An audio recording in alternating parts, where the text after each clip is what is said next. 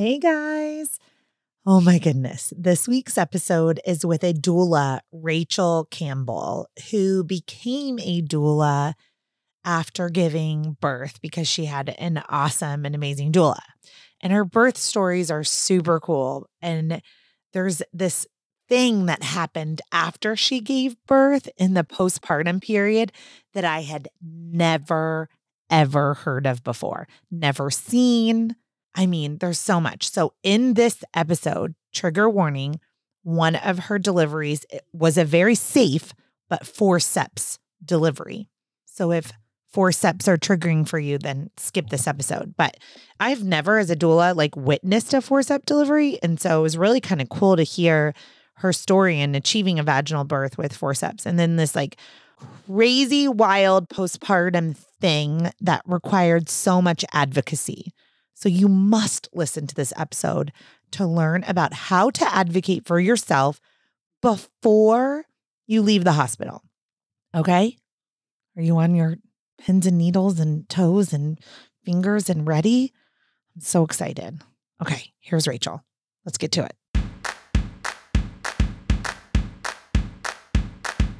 What does a contraction feel like?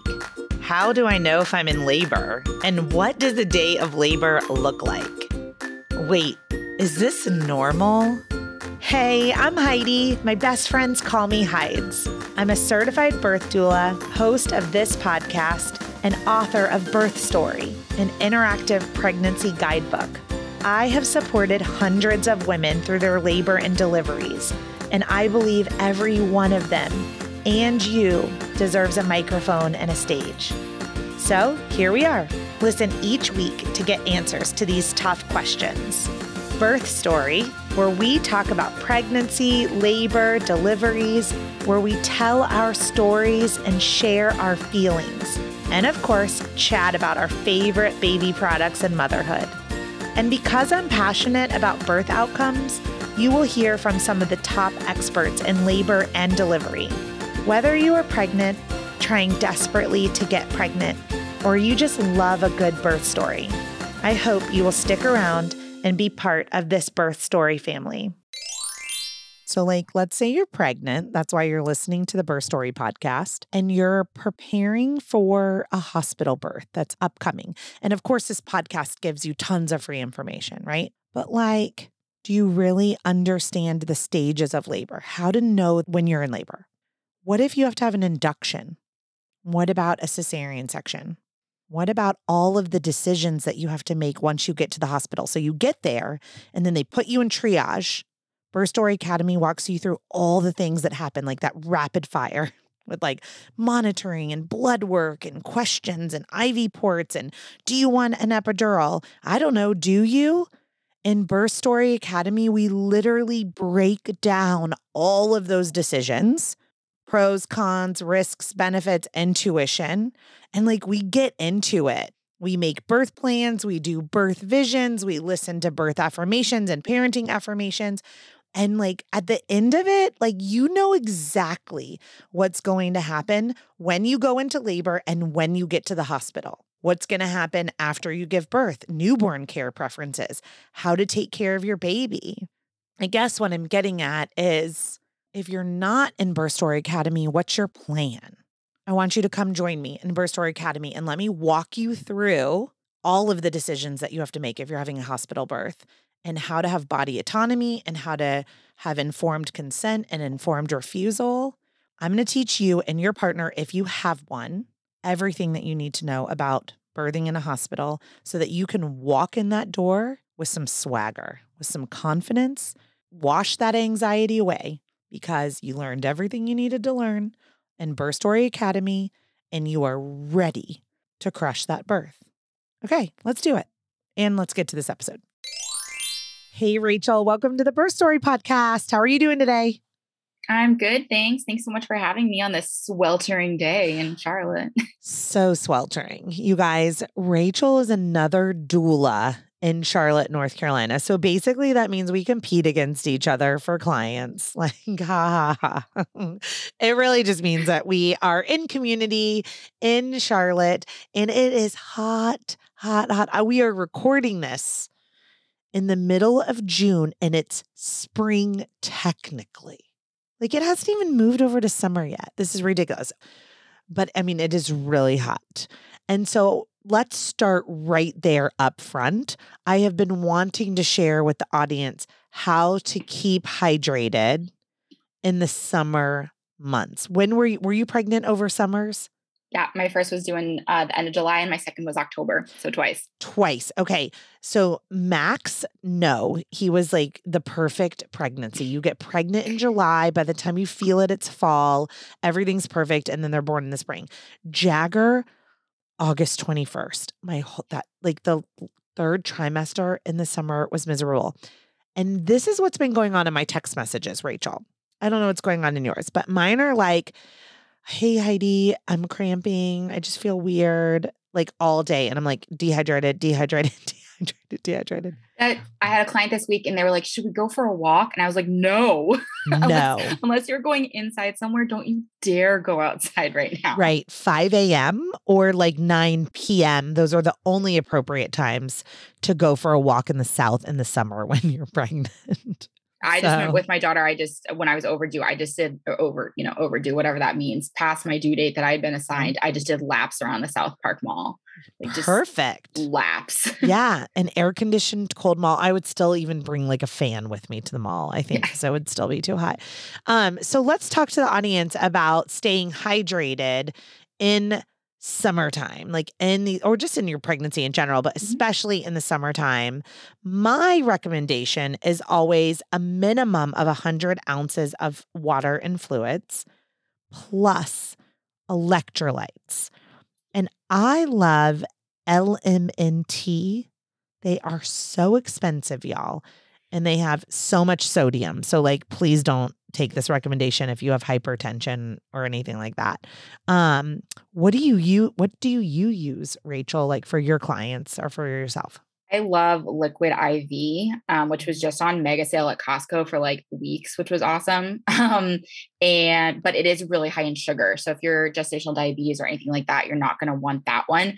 Um, but I love recommending red red raspberry leaf tea, like everyone else does. But I love to do it iced. Um, that's, Ooh, that's what I personally idea. did because it just keeps you sipping it all day long. So I would like make like a huge batch of it the night before with a bunch of honey in it, and then just and lemon, and then just drink it all day long like okay. kind of diluted, but yeah. Oh my gosh. My favorite. And it's, you know, we're recording in the South. You're right. Like everybody loves their tea.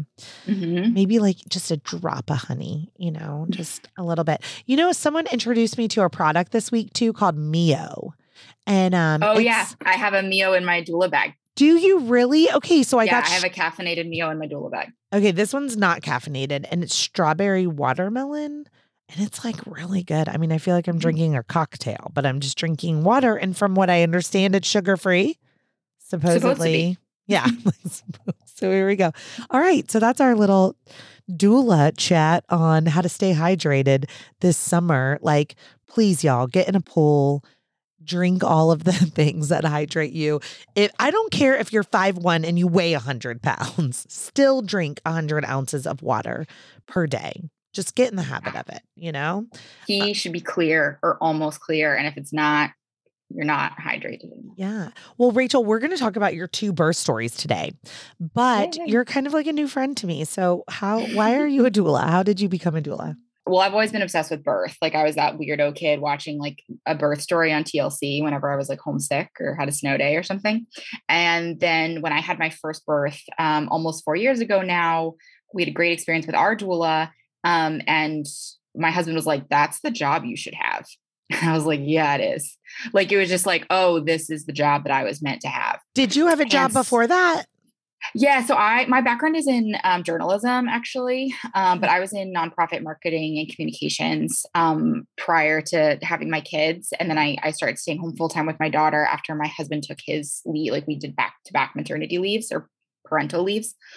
Um, so then we decided I would stay full time with my daughter because my husband travels and works crazy hours. Um, so I was still doing some marketing communications on the side. And then um, when COVID hit, that work it sort of dried up. Um, and then I was pregnant with my second. And but after my first birth, it was like, oh, I really should do this. Like this is the thing I should do. And then I was like, well, I'm going to have another baby. Let's get through that. And then I was like, okay, well, once the baby's born, I'll do it. Okay, once he's, you know, sleeping through the night, I'll do it. Okay, once he's weaned, I'll do it. And then um, a friend who's a, a, really awesome postpartum doula in town was like, uh, this organization is having an in-person training in Charlotte next week. And my husband was like, that's it. You're out of excuses. You're done. You, you know, you're out of excuses. So I did it. And um, I suffer a lot from like imposter syndrome. Like I don't believe I should have, you know, the jobs or the recognitions or whatever that I have, um, except when I walk into a birth space. Good for you. When I did my first one, I was like, I 100% belong here. This I, is where I'm supposed to be. I feel like that would not be imposter syndrome then. That would just be like your soul leading you and guiding you yeah. to like where you're supposed to be, you know? Oh my gosh, that's goosebumpy. What was the organization that you trained through? I'm trained with CAPPA. CAPPA, C A P P A, right? Mm-hmm. Um, so many people that listen to this podcast are doulas or aspiring doulas or pregnant on birthing persons, but they're always writing in like, "How do I become a doula?" So you guys, How do I do it? Yeah. So I went through DONA and Rachel went through CAPPA. There's lots of different organizations, so that's a great way to start if you're interested in being a doula. It's just like researching the different organizations and see who's doing. I do recommend in person training. Like, yeah, I agree. You know, get your vaccine or not, whatever your thing is, but like put your mask on, probably go to an in person training, whatevs. Go do it and become a doula. So now you have these two. You're mm-hmm. practicing as a doula. Like, tell, tell me what's your most memorable experience so far. I had a stop and drop as like my second, I think, official client. So stop and drop would be for those not in this business, the ones that walk into the hospital and the baby basically falls out of them because they're so far along. Mm-hmm. And that was mm-hmm. one where I was like, I feel like I should give these people their feedback. Like I did nothing. Like she literally, it was like 6 30. She was like, I'm having, con-, or it was like six o'clock. I think I just had a contraction. 6 30, we're leaving for the hospital they rolled up at seven as they're pulling in she's texting me my water just exploded um and the baby was out by 7:30. like we were in triage and the nurses are like doing their thing and i like i looked uh, you know down below at her and i was like we need to go now like th- there was no mistaking that she was having yes. a baby immediately so wow. that was pretty memorable just because it was like it was just the the power that she brought to that situation, the fact that it was so fast. It was her second, and her first was only seven or eight hours, so we expected this to be fast, but not you know 90 minutes that fast. fast. So, yeah. I mean, the the doctor, and it was fun because the doctor, like nobody from her practice, she's with with one of our our favorite practices in town mm. and uh, none of them were available because they were all doing deliveries and so just like the random hospitalist was standing there and he had no idea what to do with a woman who was like birthing naturally on all fours. And he just sort of stood there and the nurses handled it all. And we later found out it was that nurse's very first shift, like ever, like as a real nurse. Oh and so the other ones were like letting her do it to like, so anyway. I love it. Well, that was probably really memorable for both of you guys. Yeah. You know, it was exciting. Oh yeah. my gosh. I mean, sometimes it takes a long time to get a stop and drop.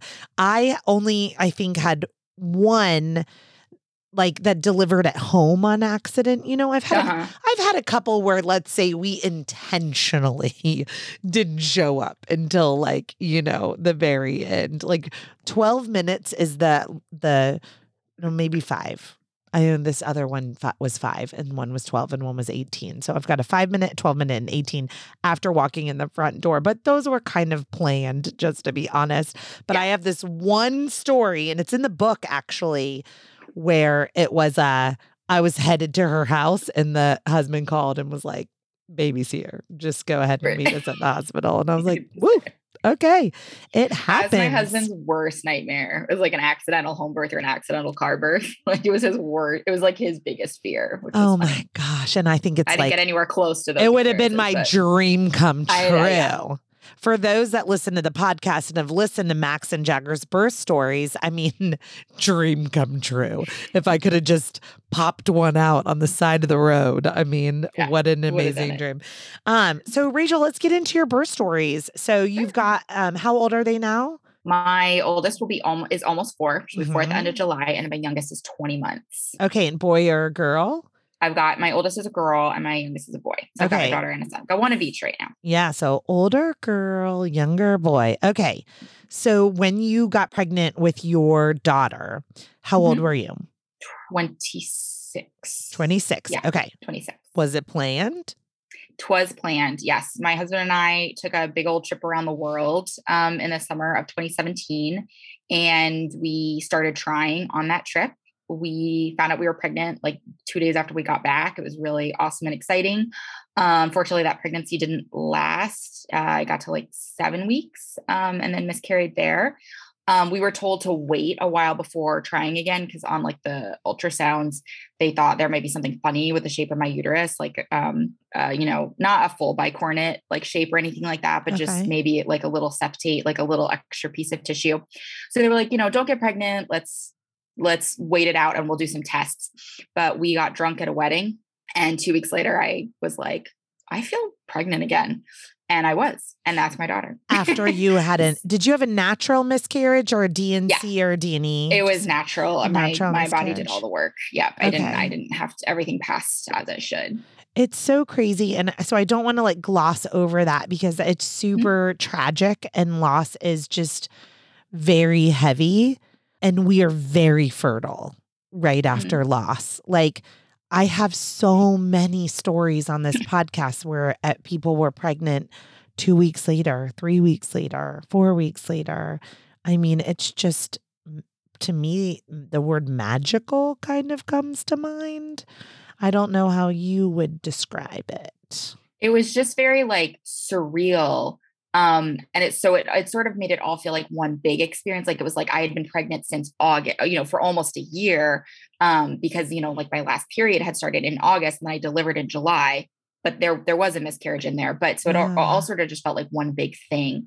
It also just opened my eyes to um my mom had had a similar experience before she had me and that Okay. she you know i called her and told her what was going on i hadn't told her i was pregnant yet but i told her what was happening and she was like rachel everybody's going to tell you that this happens for a reason and everybody's going to tell you it's meant to be and all of that is complete bullshit and all of that is exactly true um at the same time she was like if it hadn't happened to me i wouldn't have you because i was you know the pregnancy after her her loss and it's true Yeah. if that hadn't happened the baby that i have wouldn't be my my lily like my little you know bestie so Yeah.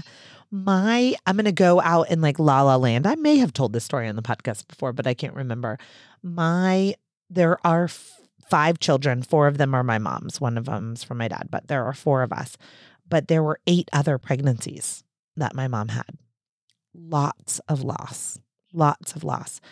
And the way she will describe it is she will say, Heidi, everything about you is because you were trying so hard to get here. That's what she says. So she believes it was me all along. Like that's the narrative that helps her. And like that kind of helps me too. You know, she was like, your little soul was just like fighting for that right body and that right Mhm. time to like get here over and over again. So I know everyone has lots of different beliefs, but I like That's to sweet. believe with my mom that like my fiery little personality is because you know, I was working really hard to make it to this earth, you know? It's like that movie Soul. You were like that little like everything's like little dots. You were that one that just kept jumping, trying to get into the right jumping. Yep, exactly. Kept jumping. I really do love that movie too. And my so do my kids. So planned pregnancy. Yeah. And then uh yeah, and then a gift my, uh, pregnancy. And then a gift, and then, Then a bonus gift. gift. Um, my husband is my high school sweetheart, so we've been together since we were 17 years old. Um, Oh, so we're we actually it'll be 15 years next year since we got together. Oh my God. So that we deserves a round of applause. I know it's crazy. Um, so we we really had sort of planned for this and sort of knew our timeline for like wanting to start a family, and we really felt ready and excited for it. So. Yeah. So how did you know that you were in labor? Oh, um, I was fi- four days past my due date. I had been three centimeters dilated, 80% effaced for Ooh, like three weeks. That's good. That's I know. like- I was really excited. And um, I was just growing increasingly. I'd had prodromal labor a couple times throughout the week. So I was sort of aware of what a contraction kind of might feel like. Um, but I was folding laundry like late in the evening on a Saturday. And I just kept getting more and more uncomfortable. Not like start and stop pain, but I would like all of a sudden I realized like I couldn't focus on folding a shirt. Um, so I started trying to pay attention to what was going on. And I realized like, oh wait, these are contractions. This is happening. Mhm. So I told my husband, my mom and my husband were there. I was like, I'm going to go to bed. And my husband was like, You're going to do what? I was like, I'm going to go to bed. That's what you're supposed to do. So I, you know, brush my teeth, I put my, my pajamas and I lay down and I immediately jump right back up because there was no way I could lay down through these contractions. So we started timing them and you know, they say like the 511 rule or whatever. And we got to 511 extremely quickly. And my the the labor was it was really intense. And so because I had been, you know, three centimeters, 80% effaced or whatever, I was like, oh, things must be really happening quickly. Um, I was very wrong about that, as so many people are. Um, so we first labors. First labors. Rarely Ra- Never ra- even if you're fast, four centimeters dilated, they rarely go fast. I'm like, just put 24 hours in your brain, everybody. Right. You know? And that's we ended it, I think, about 22 hours total. So, but around midnight, we went to the hospital and we had been talking with our doula. And so we went to the hospital. This is like a few hours after things had started. Did she just meet you there? She just met us there. Okay. Yeah, she met us there. Um, um, I don't like feeling like a watched pot, and I love my mom to death, but I didn't want my mom with me in labor, so I didn't quite feel cool staying at home. And also, I really thought things must be happening quickly because the pain was so bad so quickly. So we deliver, or so we went to the hospital. They checked us into at triage. We were the only people there that night. No one else was in labor. We were by ourselves. So, like, And so they were- small regional hospital. Yeah, small Yeah. regional hospital that's quite quiet. Um, and they were like, "You're still 30 centimeters dilated, but you are contracting." And I was like, "You know, no shit, Sherlock." Yeah. Um, so they were like, "Walk around, come back every half hour, and we'll keep talking." And so the hospital is really great for walking laps. It's like a circular hallway, so it's just really it was again it was calm, it was quiet. I felt really good about being there. And after a couple of hours, I progressed a little, and again things were like two or three minutes apart at this point. Yeah. Um, and so they were like, okay, you know, you made it to four centimeters, you can stay or you can go home. And I was like, there's no universe in which I am going home right now. I'm not getting back in this car. Did you want to have an unmedicated birth or a medicated birth or wait and see? I wanted to avoid a C section. So for me, I was trying to check every box I could to reduce my risk of C section. So Okay. that meant unmedicated if I could. But we did the the code word system. So I had a secret word that I would say when I was not kidding anymore and I wanted a dang epidural. That means listen, people, listen. that mean yeah. Do not remind me of my preferences. Do not. It's like it's your safe word. yeah. Um, so they checked us into a room. Oh, and I mean, the staff was amazing. And um, I mean, nobody walked in the room without my birth like preference sheet getting shoved in their faces. Like they were just, they were great about listening to me and, you know, informed consent. And I know that's not everybody's experience, but it really was mine. My uh, husband and doula are awesome. And around 6 a.m., they checked me again and I got into six centimeters. And I don't really remember a lot between when I officially got admitted around like 3 or 4 a.m. and, ar- and 6 a.m., the 6 a.m. check. I was just in total labor la la land. your doula like- and your husband probably don't remember either because it was pulling an all nighter. Exactly. know? I mean, it was just um contractions were every like two minutes, a lot of double peaking, and ev- everything was in my back. So knowing everything I know now, I like know exactly what was going on. I was right? if my say- client, Double peaking, y'all. Weird contraction patterns equal position of the baby and Yeah. progressing slowly position of the baby. position So the baby. you are 12 hours into your labor at this point, early in the morning, and you're 6 Mhm. centimeters dilated. That's amazing for a first time birthing person. Fantastic. But I said peanut butter, peanut butter, motherfucking peanut butter. Is that your code word? Um, That was my code word. so the nurse looked at me like I was bonkers. And my doula was like, that means she would like an epidural and she would like it right now. Yeah. So um the you know, they did all the things they have to do to get you ready for an epidural and they ran the line or they I had a hep so they, you know, they ran the the bag and everything. And then the world's meanest anesthesiologist came in. He was just had the absolute worst bedside manner. Um, it's probably the end of his shift, and he was just a horrible person to this day. I but did he give a his- good epidural? at the time it felt like a good epidural. Okay. Um, so and I immediately passed out, right? That's what you should do when you get an epidural. You should go to sleep. I went to sleep. They kept coming and turning me like a rotisserie chicken because the baby, I have really low blood pressure just as a person. So an epidural made my blood pressure extra low. Okay. So my baby was not a fan uh totally of the epidurals unless they flip me around Okay. every like 20 minutes or Were so. they giving you epi? I don't remember.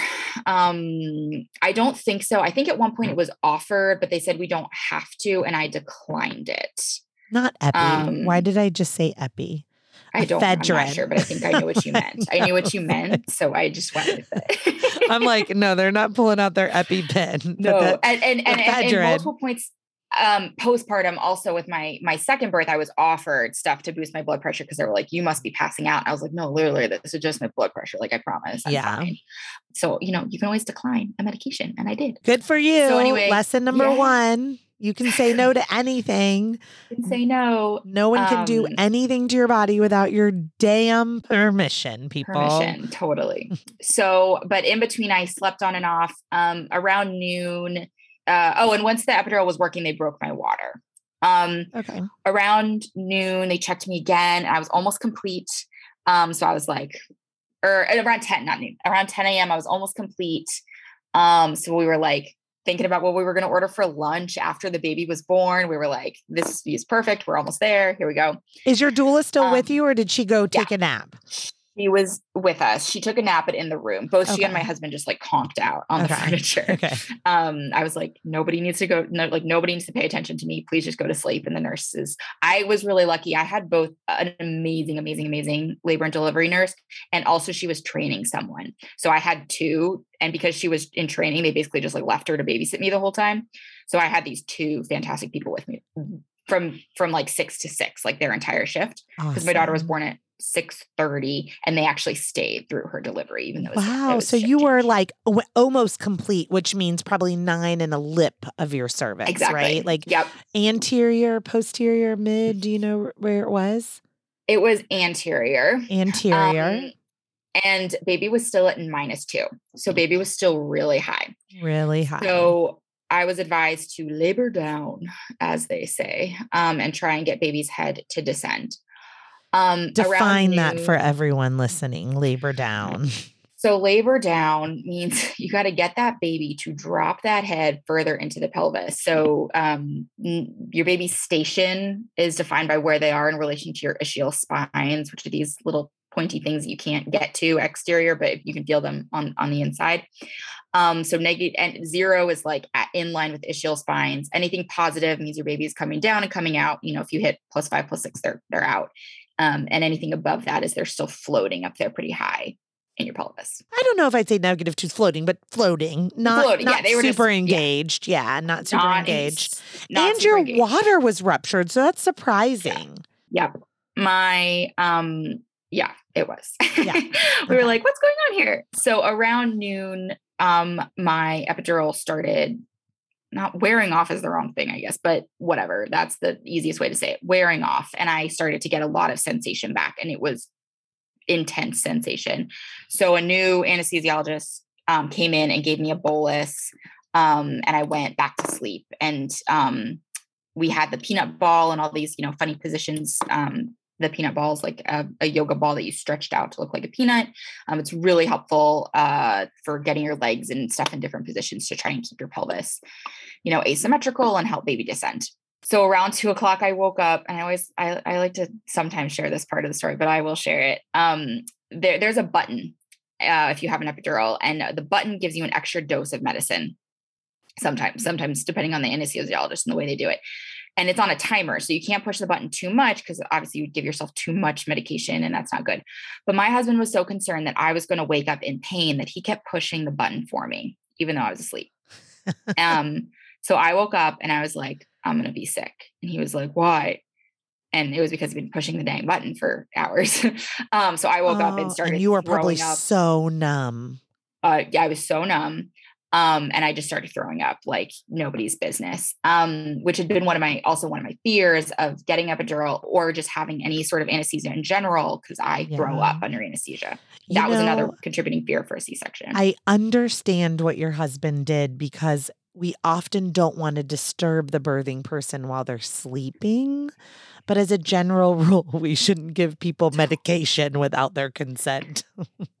he thought he was doing something really heroic. Of and to this day, it's literally like he gives people two pieces of advice when they're having a baby. One is get a doula, and the other is don't push the button. So don't push the button. Oh, but it, but it's like the tenderness of the effort to try to protect you. I mean, it is very sweet, but yeah, was, Um, well, good intentions. Mhm. So, um, So you're and vomiting everywhere though. I'm And- vomiting profusely. Um, bless my doula and her little disposable toothbrushes that she had in her bag so that I could just keep scrubbing my mouth teeth. out. And it was orange jello. It was just orange jello everywhere. Oh. Um to this day I have trouble eating orange jello. So uh, around 2 p.m., baby was still high, still like negative one, negative two, but I was full, I was complete. Um, so they were like, let's start pushing and see if we can help baby move down.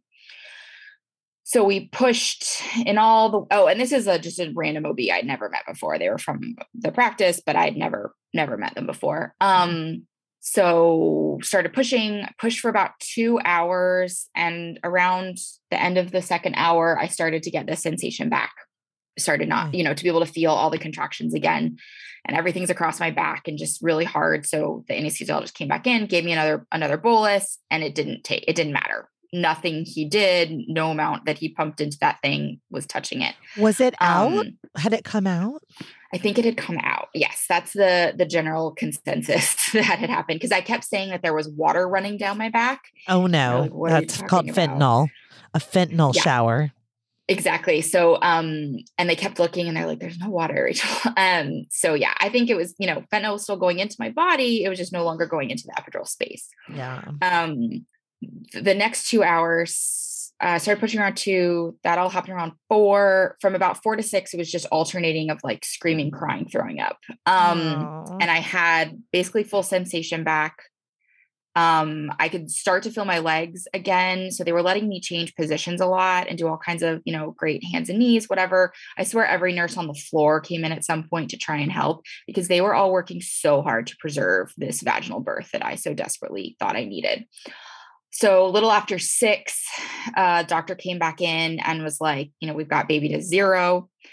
Um, but That's still kind and of baby was tolerating still high baby was tolerating this all super super well but they she was like i can tell you're out of juice. And she was 100% correct. I was out i was out of juice. Um and so she was like we have you know two options at this point. We can go for a c-section. It was the first time anyone had said the word c-section out loud. She was like or my colleague is going to be here in in a couple minutes. He's coming on call and he is a genius with forceps and you'll have to push five more times and he'll get this baby out of you and so I had not thought about the idea of an assisted delivery at all. I, I truly, I truly hadn't. Um, it had not been part of my like universe. I like just didn't even think that that was something that could possibly happen to me. I don't know why. It's a perfectly legitimate possibility that could happen to anyone. Yeah. So uh, my husband was uh, well. I asked, uh, but I can feel everything right now, and she was like, "Yeah, we have to place the epidural again." And the placing of the epidural had been such an upsetting experience for me because this guy was so mean. I was like, "I can't do that again." And I was sitting like bolt upright at this point. point, and my husband and I. Then I was just silent, like I refused to talk or acknowledge anybody for a few minutes. And my husband was like, "Honey, either way, you have to lie down." So we might as well try the forceps, right? And I said, okay. And it was like a pistol had gone off, and suddenly the room was just like full of people. Um, and the bed's getting broken down, and the teams are there. And there had been meconium when they broke my water. So the NICU team was there. It was like a whole circus, which is just hilarious because on my thing, I was like, I want as few people as possible, and blah, blah, blah. It's always going to be 15 people at your delivery, Yeah. No matter what you put on your birth plan. Exactly. So, but I was because it was the doc that had been with me all day, the two nurses that had been with me, but were staying because it was past their shift. The new doctor was coming in, and the new nurse was coming in. Like Was your doula was like just- still going strong? she was still going strong. Oh man, I would have been. was a superhero. uh, and this is why hero. Colin and I switched shifts day Yeah. and night because I would have been, I would have just been like dead on the couch, Yeah. you know, like a Yeah. fish. Bye. Washed yeah, up that's out what when the I have a water. client gets an epidural, I go home and I'm like, call me back in a couple hours. Like, get a nap. I'm you get a nap, I'll get a nap. We'll come back. We'll meet back together for the grand finale. Oh man, what a Um, trooper. Do I know who she is? Abby Corbett. Oh my God, I love Abby. Yeah, yeah. So was, was she like your doula like- for both your babies? yeah. Oh And my we, we, gosh. we, we're each other's primary backups now, which is really fun. Oh, you guys, Abby is phenom. Okay, so this makes sense. Of course, Abby would hang in that whole yeah, she like would. a She just did like over 24 hours the other day. And we, we were talking the whole time. And I'm like, if you ever, if you're right, you know, if you want, I can come, you know, give you a couple hours, but Yeah, she's amazing. Number one question to ask when you're interviewing a doula: What's their stamina? You know, Right. What's your stamina? What's your time limit? Yeah. Right, exactly. Um, yeah. What do you do when you can no longer stand upright? right, exactly. Um, how do you sleep on hospital furniture? So you're about to venture into this world, and I'll be honest. You said forceps, and I had a, I, I had a physical reaction to the word. yeah. I have been a doula for 18 years, Rachel. I've never witnessed a forceps delivery. Can you believe There are an incredibly few number of physicians that are trained on it. Um, but there are like two, I think, in Charlotte that are kind of quote unquote known for it. I've like, yeah, I don't even like- know what forceps look like. I mean, I've look like never seen them. Giant barbecue tongs. Okay, yeah. so now as a doula, did Mhm. you know what forceps looked like? I mean, uh, we talked about it like in training. Is that what you mean? But you hadn't seen a forceps delivery. No, no, no. So no. you're in brand new uncharted territory for you as a Mhm. birthing person and as a doula. I'm assuming Abby Corbett was yeah, Abby had not seen a, for, a forceps birth either. Yeah. Yeah. Okay. Well, I'm so excited to hear how this ends. So your previous OB was like five pushes, and this is going to be like, yeah. done. Yeah. So um he she she was like, let's keep pushing while we wait for him. So I like did a couple more pushes and then he came in and he tried to introduce himself. And I I don't remember this, but I apparently said, I don't care who you are, just do it, do it now. Um, like the classy lady I am. And truly, I think it was like three, four pushes, and all of a sudden there was a baby on my chest. Like just like and I um I mean I've I think my body has blocked a lot of that memory out because my epidural was like basically non-functional at this point. So I felt every inch of that four of those forceps and they're they're big. So my daughter was asynclitic. Um, so her head was descending at an angle. Um, and she had a decently large head too. Okay. Um, and uh, there was just a baby on my chest all of a sudden. And I had completely forgotten that I was having a baby. I just thought I was like dying. Like there was no part of me that was like, you know, if you had been like, you're about to meet your baby, I would have been like, what baby? Um, Yeah. that's, you know, that, that wasn't a fact that was resonating with me anymore. When you are super tired and exhausted, when your epidural is not working, and yet you're somehow drugged at the same time, there are often times where we will see birthing persons kind of travel to this dark place of like, you it's not that you don't care about the baby it's that you're so concerned with your own survival cuz we're mm-hmm. mammals that i think it's very normal rachel to forget about the baby. And for the last 18 years of being a doula i see over and over and over again the birthing persons rarely ask how their baby is doing when they're in labor it's like this innate trust that like the baby is okay and I just have to keep focusing on what I'm doing, which is one contraction after the other and just getting through it and or surviving it, you know? And so like thank you for sharing that emotion because this podcast we highlight all of the stories, even the ones that are really hard. Even when you have a doula and a great husband and a perfect birth team, it can still be a little traumatic.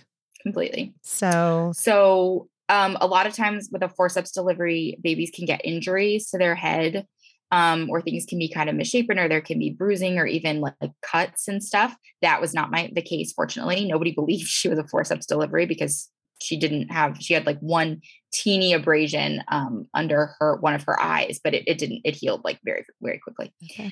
And she was perfect and she was great and um, like she was perfectly healthy. 7 15 7 pounds 15 ounces like very you know and normal anywhere else you were a C-section. yeah completely Mm. the fact that they let me push for four plus hours like i was at pushing for four plus hours and until Yeah. hour four then it, anyone even said the word c-section and they didn't even say let's go for a c-section they asked if i wanted one like it Yeah. you know Because your baby It was doing great.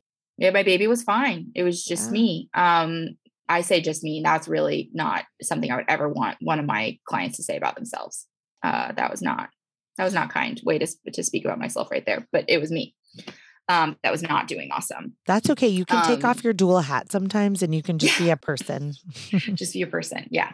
That's that's not that's a mom hat thing too, right? We Mhm. put everybody, we prioritize everyone else except us. So uh, I do want to like really touch on the postpartum experience with her eh, both immediately and and afterwards. So they um spent a really long time doing repair work on me. Um, but I was completely distracted by the fact that there was this baby. So I didn't really they didn't give me any information about it um, you know, or let me know what I was doing or anything like that. So a couple hours later, maybe it was the next morning, the, the doc came back in and was like, How's everything going? He didn't look at, at, at me at all. Like he didn't examine me. He just talked to me. Um, and they had stopped, you know, checking my bleeding a couple of hours ago. So nobody was like looking at my vagina uh, from a couple of hours after birth.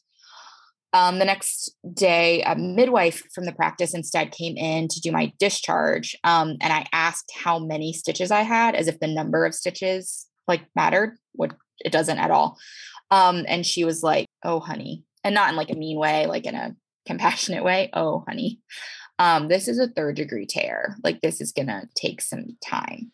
So clarification, was it a tear or did they have to do an episiotomy in order to do tear. forceps? Oh. They did not do an episiotomy. Wow. they- yeah, they in this practice they do their best not to do episiotomies and they try for a natural tear because they think it's easier to heal from. You know, see, I have no Um, experience with forceps, so I didn't know if like those two things went hand in hand or not. Sometimes they do, um, but this practice really tries to avoid episiotomy at all costs. Um, and So if my baby had been doing poorly and they were like just trying to get her out as fast as possible, they may have, but because the baby was tolerating everything fine, they'd rather a natural tear. So third degree goes all the way to the rectum, but not through the muscle.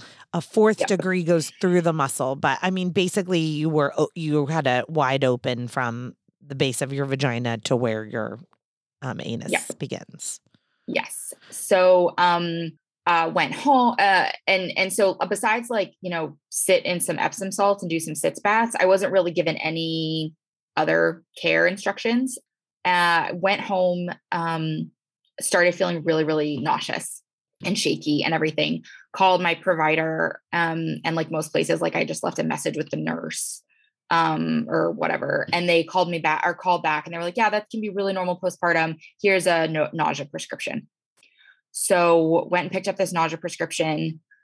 It like helped but by you know you can take it every eight hours and by hour four i was feeling really sick again so called back the next day and i was like i'm still feeling really sick right because they're like when you just get discharged they're like if you have any questions or concerns call your provider so i was doing what they told me to do called my provider again and they were like okay well we'll give you another nausea prescription to take on the other hour, right? The alternate hour. So take both of them every eight hours, but alternating so that you know you take one at hour zero, one at hour four, and then by the time hour eight comes around, you're ready. Did you like dose. take your blood pressure or like anything? Um, I just kept taking my temperature, but I was taking ibuprofen like crazy um, Okay. for you know discomfort and everything. So of course I didn't have a fever because the ibuprofen was probably treating that. But I started to feel really weak and shaky, like really, like could barely to feed my baby weak. So got this other nausea prescription. Didn't you know really touch the way I was feeling. So the next morning was Saturday, and um, my mom was like, "What do you want to do? Because we're not doing this anymore. Like." Pick a different form of action. Where are we going? So I went to in town, we have an OB specific urgent care. hmm Yes, so I we went do. to the OB. It's great. It has really limited hours now, which is disappointing. It used to be kind of an all day thing. But um, so I went there and this really wonderful nurse practitioner very quickly diagnosed me with a very severe infection in my tear. So because I had pushed for so long, the tissue was so swollen that the stitches weren't really holding anything. It was just sort of this like loosey goosey. I call it like an Afghan. Like if you would sew an Afghan together, it's not actually gonna, you know, bond. They put me on high dose antibiotics. She was like, one more day and I would have been sending you back to the hospital, but I think we can kick it with antibiotics at home. So, um, and instructions to go back to my, to go to the OB. So I weekly for a couple of weeks for them to make sure that the infection was fully gone and everything. At seven weeks, I went for like my standard postpartum check, which is just bonkers that that's the first time they wanted to see me was, you know, there. Or they said I had a lot of um, granulation tissue, like just extra, you know, overhealed, like scabby tissue essentially. So they treated it with silver nitrate which if anybody has not had silver, silver nitrate, I consider you a lucky person. It's like it's a cauterizing agent, but it feels like pouring alcohol on a paper cut. But the paper cut is your vagina. Yeah. Um, so they were like, cool, come back in two weeks. So two weeks later, I went back and they were like, mm, there's still a lot of scar tissue here. Let's treat it again, but this time let's cauterize it like with burning. With cautery. Yeah. so they numbed me or they tried to numb me. Um, I'm a really heavy stick with local anesthetic, and they didn't really listen to me when I told them that. So they didn't give me enough before they started. I wasn't really numb. I could feel a lot of it. They kept having to go back and re-stick me. Meanwhile, my baby's like sitting in the car seat next to me. Like it was just a very upsetting experience And this was all being done at the OB office. at the OB office. Okay. So two weeks later, I go back in and they're like, there's more. Let's do it again. So they do the whole cautery thing again. Oh, and I'll, I'll mention when I went to the urgent care, the nurse practitioner said to me, I think surgery may be where you end up.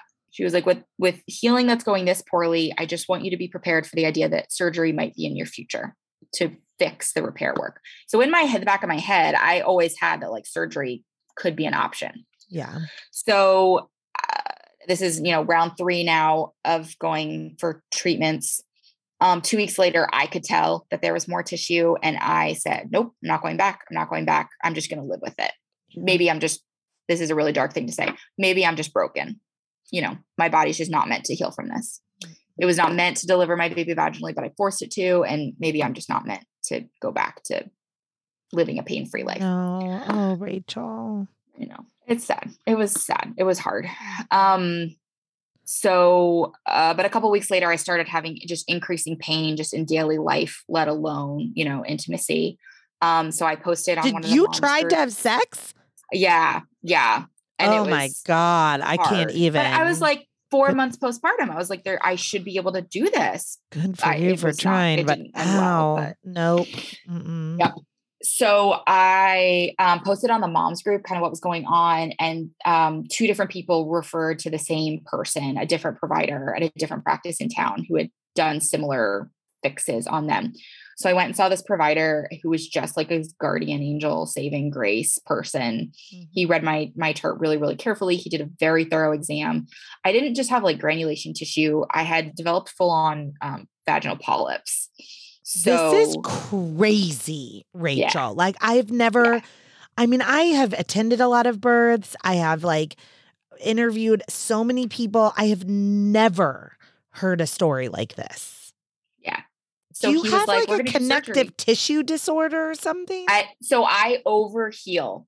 And that's something that I now know because I've had a couple of like skin cancer things taken out. okay. Um, and I ask not to have stitches because every time I do, it gets like a really kind of aggressive scar at that point. I had never had but past the time I was like four, I had never had surgery or stitches or anything like that in my life. So I had no idea my body might react this way to any kind of medical okay.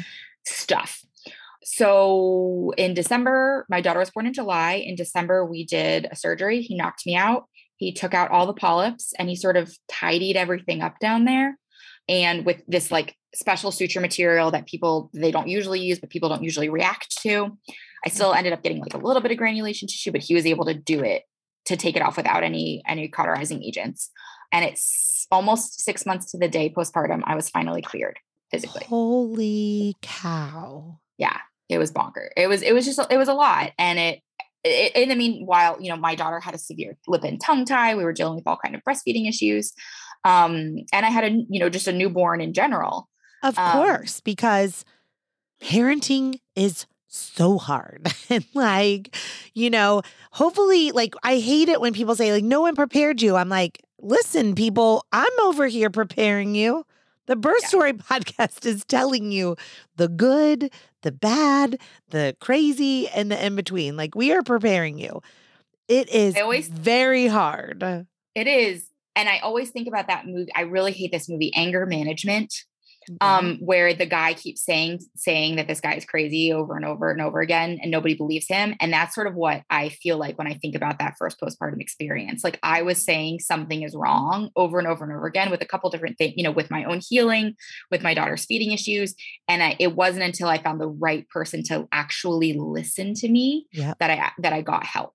Oh my God. Um, now imagine if you're a person of color no I mean, know, and I I come from a place of extreme privilege, right? I am a white upper middle class, fully insured. I had a doula. I have an extremely supportive family. I have a you know lovely pediatrician. Like I have all the right things. transportation. Yep, exactly. Money to pay for this sort of things, right? Like, I mean, And uh, still, no one listened to you. yeah. mhm. Because the minute that baby comes out of you, in so many ways, you are not a patient anymore at all. Nope. Rachel, we side texted about this because you know I have a couple mutual clients that ended up in the emergency room. That's why I was asking you where you were. Yep. You went to the OB urgent care. In this country, the second you give birth and you leave the hospital, you're not welcome back there. You are no longer pregnant. You are not maternity. You are not labor and delivery. You are ER, urgent care, go see your PCP, even though the problem is clearly obstetrical and gynecological. Is that even a word? Gynecological. Logical. Yes, it is. Something like that. Do you know what I'm saying? It's an OB-GYN problem. And I, you know, I went on an IG like tirade the other day because I had a client, she needed urgent, emergent care by labor and delivery.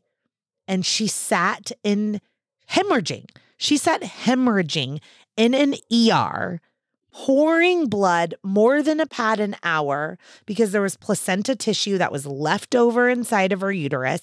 And they, we knew exactly what she needed. We knew she needed a D&C. We knew she needed to go to labor and delivery.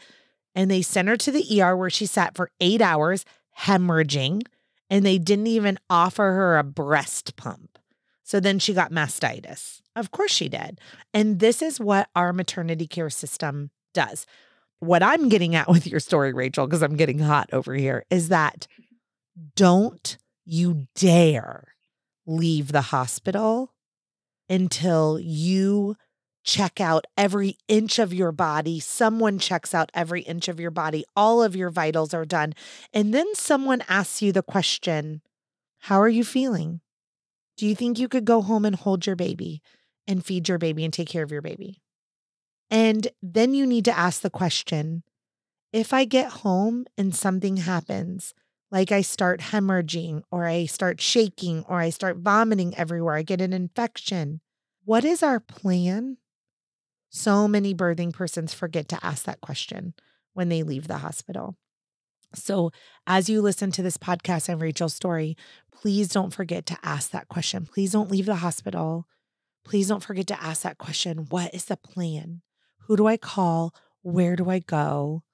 If in 24 hours after delivery you send me home and I'm not okay at hour 48. Yeah. And that's even maybe a conversation to have with your providers. Like, what's your practice's policy? And that's always what I like urge clients now. Like, if something's really wrong and they're like, but you know, I called and left a message. I'm like, if something's really wrong, just go to the office. Just go sit in the lobby until someone sees you. It's a lot harder to say no to someone in person than it is to say, you know, no, don't come into them over the phone. I believe that labor and delivery triage should see birthing persons after they've birthed for at least six weeks. I agree. And I hope that that's a change that we see at some point in this country and with insurance and busyness. And I don't know. I just, I, I hope that that is a change that we see. So, Rachel, like, really thank you for sharing that birth story and sharing this postpartum piece so that we can advocate. Um, and before we go, though, tell me about your next pregnancy experience and, like, I don't know, just getting the bravery to have another vaginal birth. I did a lot of really good therapy, talk therapy and EMDR therapy, which Mhm. unfortunately was cut short because COVID started. Um, and at the same time COVID started, I got pregnant again. Everything with my son, uh, my second birth, was history repeating itself. So we got pregnant kind of first shot out of the gate. I miscarried like six weeks in in an almost identical manner.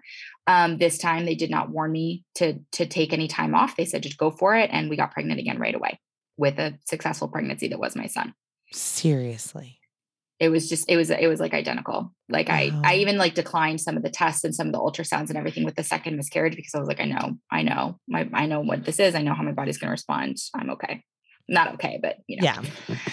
Yeah. uh we conceived in january 2020 covid of course started just shortly thereafter. Um so it was he was my covid pregnancy you know didn't my husband couldn't come to any appointments um didn't really get to do anything with me it was all on my own and all in terror that i was going to get this mystery virus and die and all while taking care of a toddler.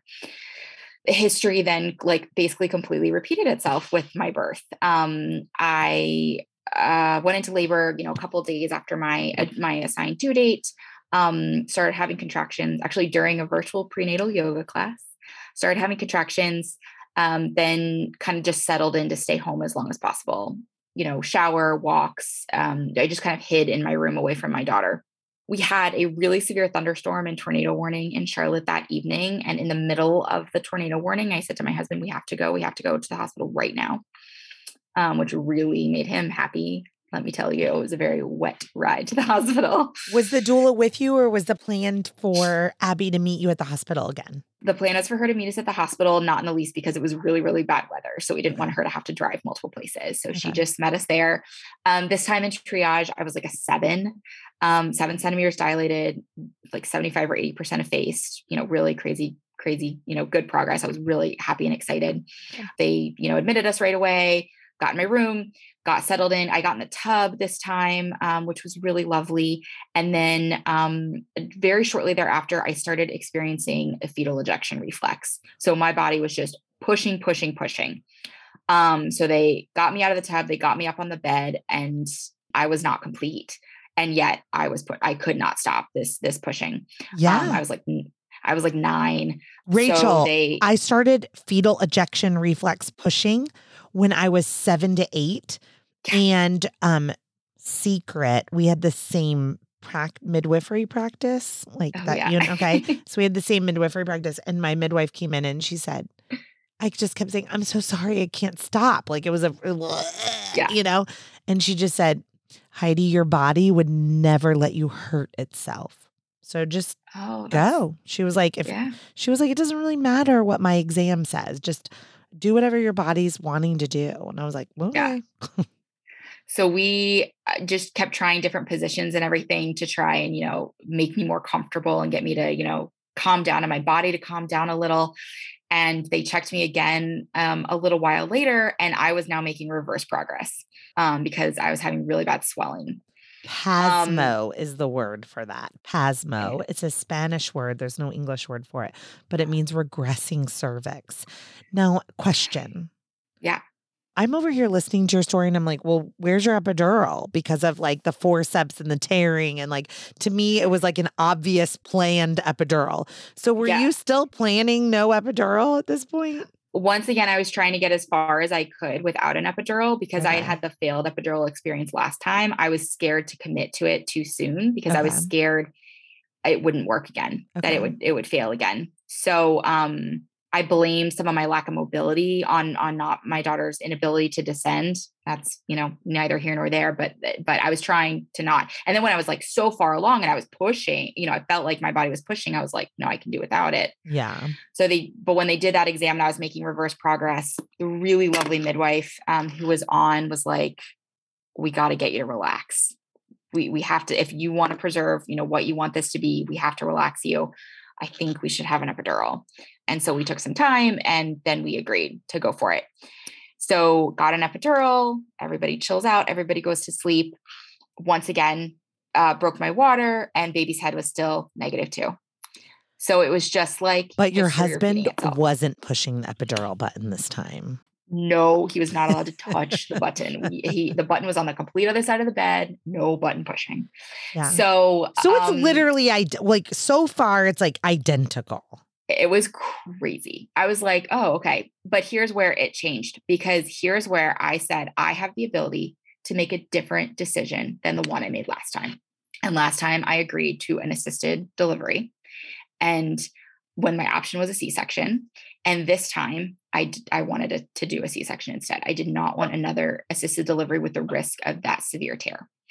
So the midwife was like, please, re- you know, just relax, come back. I'll come in and check on you at the end of my shift and we'll come up with a plan. So I, in my head, decided I'm ready for a C section.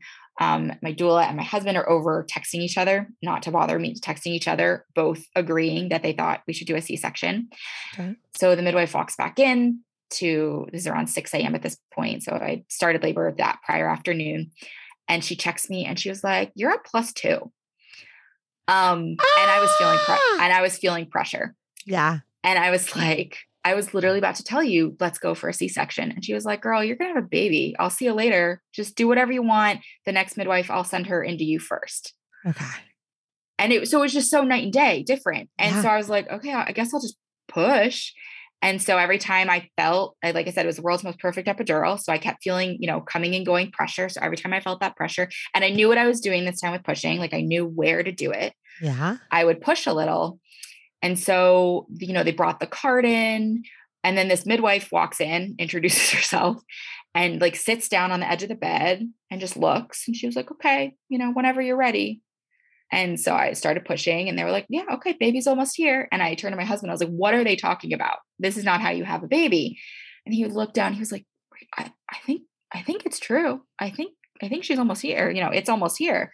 And so I reached down and there was a head like crowning basically. Wow. Wow. Yeah. And but the last time it, you know, there had been lights and there had been a whole team and it had been crazy. And this time they didn't even turn the lights on. Because no meconium, right? No meconium. No meconium. There was just a midwife sitting on the edge of the bed watching me. Yeah. It was a total hands-off situation. Yeah. And so I pushed, I think, for like 15 minutes total.